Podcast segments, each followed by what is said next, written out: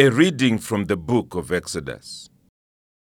Now Moses was keeping the flock of his father in law Jethro, the priest of Midian, and he led his flock to the west side of the wilderness and came to Horeb, the mountain of God. And the angel of the Lord appeared to him in a flame of fire out of the midst of a bush. He looked, and behold, the bush was burning, yet it was not consumed. And Moses said, I will turn aside to see this great sight, why the bush is not burned. When the Lord saw that he turned aside to see, God called to him out of the bush, Moses, Moses. And he said, Here I am. Then he said, Do not come near. Take your sandals off your feet, for the place on which you are standing is holy ground. And he said, I am the God of your father, the God of Abraham, the God of Isaac, and the God of Jacob. And Moses hid his face, for he was afraid to look at God. Then the Lord said, I have surely seen the affliction of my people who are in Egypt, and have heard their cry because of their taskmasters.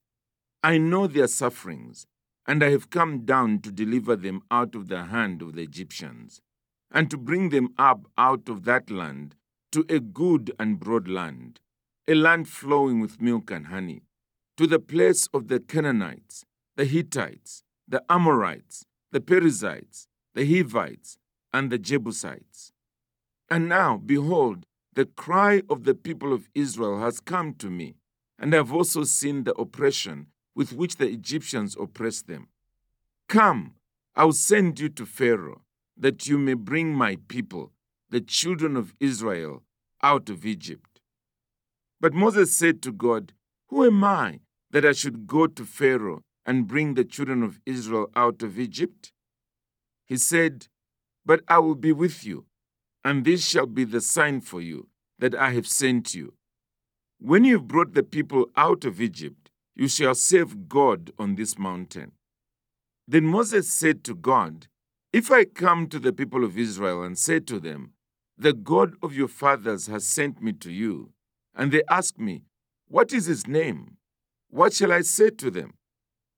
God said to Moses, I am who I am. And he said, Say this to the people of Israel I am has sent me to you. God also said to Moses, Say this to the people of Israel The Lord, the God of your fathers, the God of Abraham, the God of Isaac, and the God of Jacob, has sent me to you. This is my name forever, and thus I am to be remembered throughout all generations.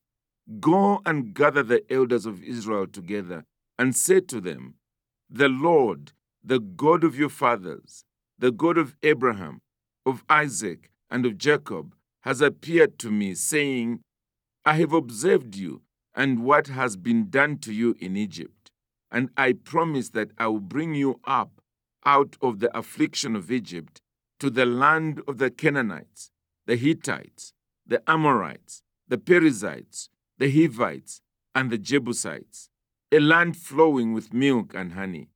And they will listen to your voice, and you and the elders of Israel shall go to the king of Egypt and say to him, The Lord, the God of the Hebrews, has met with us.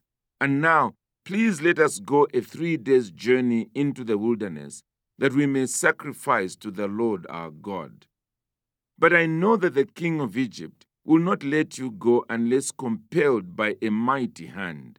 So I will stretch out my hand and strike Egypt with all the wonders that I will do in it. After that, he will let you go. And I will give this people favor in the sight of the Egyptians. And when you go, you shall not go empty. But each woman shall ask of her neighbor, and any woman who lives in her house, for silver and gold jewelry, and for clothing. You shall put them on your sons and on your daughters. So you shall plunder the Egyptians. A reading from the Gospel according to Luke.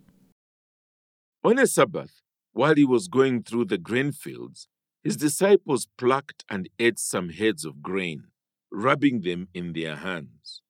But some of the Pharisees said, Why are you doing what is not lawful to do on the Sabbath? And Jesus answered them, Have you not read what David did when he was hungry, he and those who were with him? How he entered the house of God and took and ate the bread of the presence, which is not lawful for any but the priests to eat, and also gave it to those with him? And he said to them, The Son of Man is Lord of the Sabbath. On another Sabbath, he entered the synagogue and was teaching, and a man was there whose right hand was withered. And the scribes and the Pharisees watched him to see whether he would heal on the Sabbath, so that they might find a reason to accuse him.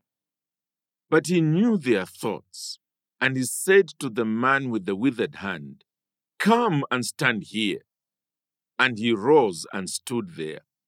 And Jesus said to them, I ask you, is it lawful on the Sabbath to do good or to do harm, to save life or to destroy it? And after looking around at them all, he said to him, Stretch out your hand. And he did so, and his hand was restored. But they were filled with fury and discussed with one another what they might do to Jesus. In these days, he went out to the mountain to pray, and all night he continued in prayer to God.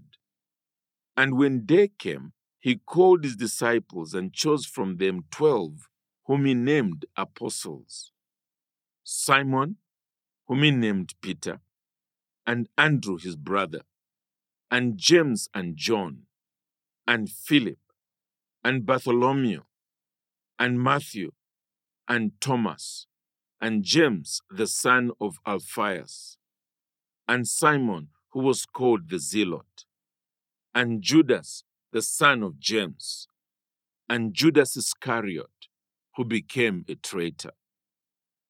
And he came down with them and stood on a level place, with a great crowd of his disciples, and a great multitude of people from all Judea and Jerusalem, and the sea coast of Tyre and Sidon, who came to hear him and to be healed of their diseases. And those who were troubled with unclean spirits were cured. And all the crowd sought to touch him, for power came out from him and healed them all.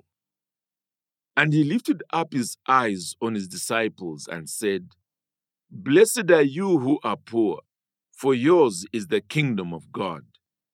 Blessed are you who are hungry now, for you shall be satisfied. Blessed are you who weep now, for you shall laugh. Blessed are you when people hate you, and when they exclude you, and revile you, and spurn your name as evil, on account of the Son of Man. Rejoice in that day, and leap for joy, for behold, your reward is great in heaven. For so their fathers did to the prophets. But woe to you who are rich, for you have received your consolation. Woe to you who are full now, for you shall be hungry.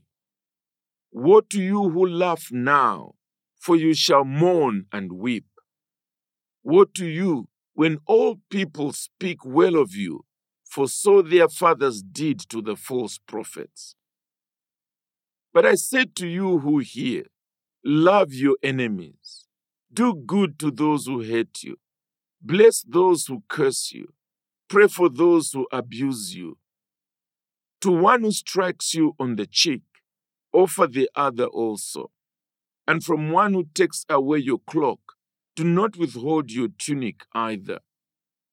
Give to everyone who begs from you, and from one who takes away your goods, do not demand them back. And as you wish that others would do to you, do so to them. If you love those who love you, what benefit is that to you? For even sinners love those who love them. And if you do good to those who do good to you, what benefit is that to you? For even sinners do the same. And if you lend to those from whom you expect to receive, What credit is that to you? Even sinners lend to sinners to get back the same amount. But love your enemies and do good and lend, expecting nothing in return, and your reward will be great, and you will be sons of the Most High. For he is kind to the ungrateful and the evil. Be merciful, even as your Father is merciful. Judge not, and you will not be judged. Condemn not, and you will not be condemned. Forgive, and you will be forgiven. Give, and it will be given to you. Good measure, pressed down, shaken together, running over, will be put into your lap. For with the measure you use, it will be measured back to you. He also told them a parable. Can a blind man lead a blind man? Will they not both fall into a pit? A disciple is not above his teacher, but everyone, when he is fully trained, will be like his teacher. Why do you see the speck that is in your brother's eye, but do not notice the log that is in your own eye? How can you say to your brother, Brother, let me take out the speck that is in your eye, when you yourself do not see the log that is in your own eye? You hypocrite!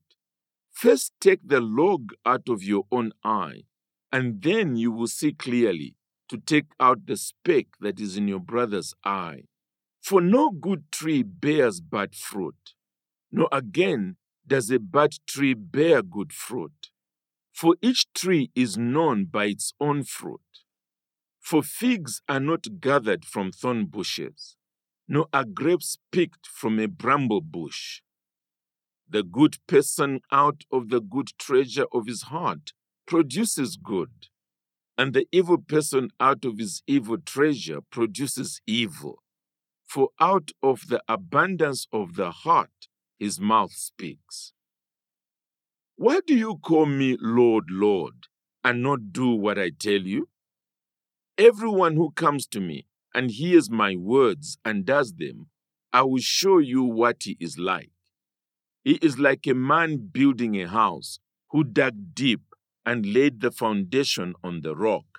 And when a flood arose, the stream broke against that house and could not shake it, because it had been well built. But the one who hears and does not do them is like a man who built a house on the ground without a foundation. When the stream broke against it, immediately it fell, and the ruin of that house was great. A reading from the book of Job. Then Zophar the Naamathite answered and said, Therefore my thoughts answer me, because of my haste within me. I hear censure that insults me, and out of my understanding a spirit answers me. Do you not know this from of old, since man was placed on earth, that the exalting of the wicked is short, and the joy of the godless but for a moment? Though his height mount up to the heavens, and his head reach to the clouds, he will perish forever like his own dung. Those who have seen him will say, Where is he? He will fly away like a dream and not be found. He will be chased away like a vision of the night. The eye that saw him will see him no more, nor will his place any more behold him. His children will seek the favor of the poor, and his hands will give back his wealth. His bones are full of his youthful vigor, but it will lie down with him in the dust. Though evil is sweet in his mouth, though he hides it under his tongue, though he is loath to let it go and holds it in his mouth, yet his food is turned in his stomach. It is the venom of cobras within him. He swallows down riches and vomits them up again. God cast them out of his belly. He will suck the poison of cobras. The tongue of a viper will kill him. He will not look upon the rivers, the streams flowing with honey and curds. He will give back the fruit of his toil and will not swallow it down. From the profit of his trading, he will get no enjoyment. For he has crushed and abandoned the poor. He has seized a house that he did not build. Because he knew no contentment in his belly, he will not let anything in which he delights escape him. There was nothing left after he had eaten, therefore his prosperity will not endure. In the fullness of his sufficiency, he will be in distress. The hand of everyone in misery will come against him. To fill his belly to the full, God will send his burning anger against him and rain it upon him into his body. He will flee from an iron weapon. A bronze arrow will strike him through. It is drawn forth and comes out of his body. The glittering point comes out of his gallbladder. Terrors come upon him. Utter darkness is laid up for his treasures. A fire not fanned will devour him. What is left in his tent will be consumed. The heavens will reveal his iniquity, and the earth will rise up against him. The possessions of his house will be carried away, dragged off in the day of God's wrath. This is the wicked man's portion from God, the heritage decreed for him by God. A reading from the first letter of Paul to the Corinthians. Now, concerning the matters about which you wrote, it is good for a man not to have sexual relations with a woman. But because of the temptation to sexual immorality, each man should have his own wife, and each woman her own husband. The husband should give to his wife her conjugal rights, and likewise the wife to her husband. For the wife does not have authority over her own body, but the husband does. Likewise, the husband does not have authority over his own body, but the wife does. Do not deprive one another, except perhaps by agreement, for a limited time, that you may devote yourselves to prayer. But then come together again, so that Satan may not tempt you because of your lack of self control. Now, as a concession, not a command, I say this I wish that all were as I myself am, but each has his own gift from God, one of one kind and one of another. To the unmarried and the widows, I say that it is good for them to remain single as I am. But if they cannot exercise self control, they should marry. For it is better to marry than to burn with passion. To the married, I give this charge, not I, but the Lord. The wife should not separate from her husband, but if she does, she should remain unmarried or else be reconciled to her husband. And the husband should not divorce his wife.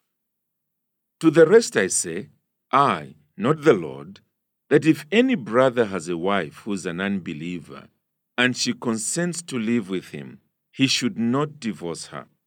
If any woman has a husband who is an unbeliever, and he consents to live with her, she should not divorce him. For the unbelieving husband is made holy because of his wife, and the unbelieving wife is made holy because of her husband. Otherwise, your children would be unclean, but as it is, they are holy. But if the unbelieving partner separates, let it be so. In such cases, the brother or sister is not enslaved. God has called you to peace. For how do you know, wife, whether you will save your husband? Or how do you know, husband, whether you will save your wife? Only let each person lead the life that the Lord has assigned to him and to which God has called him. This is my rule in all the churches.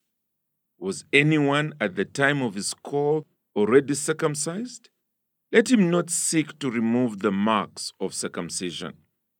Was anyone at the time of his call uncircumcised? Let him not seek circumcision. For neither circumcision counts for anything nor uncircumcision, but keeping the commandments of God.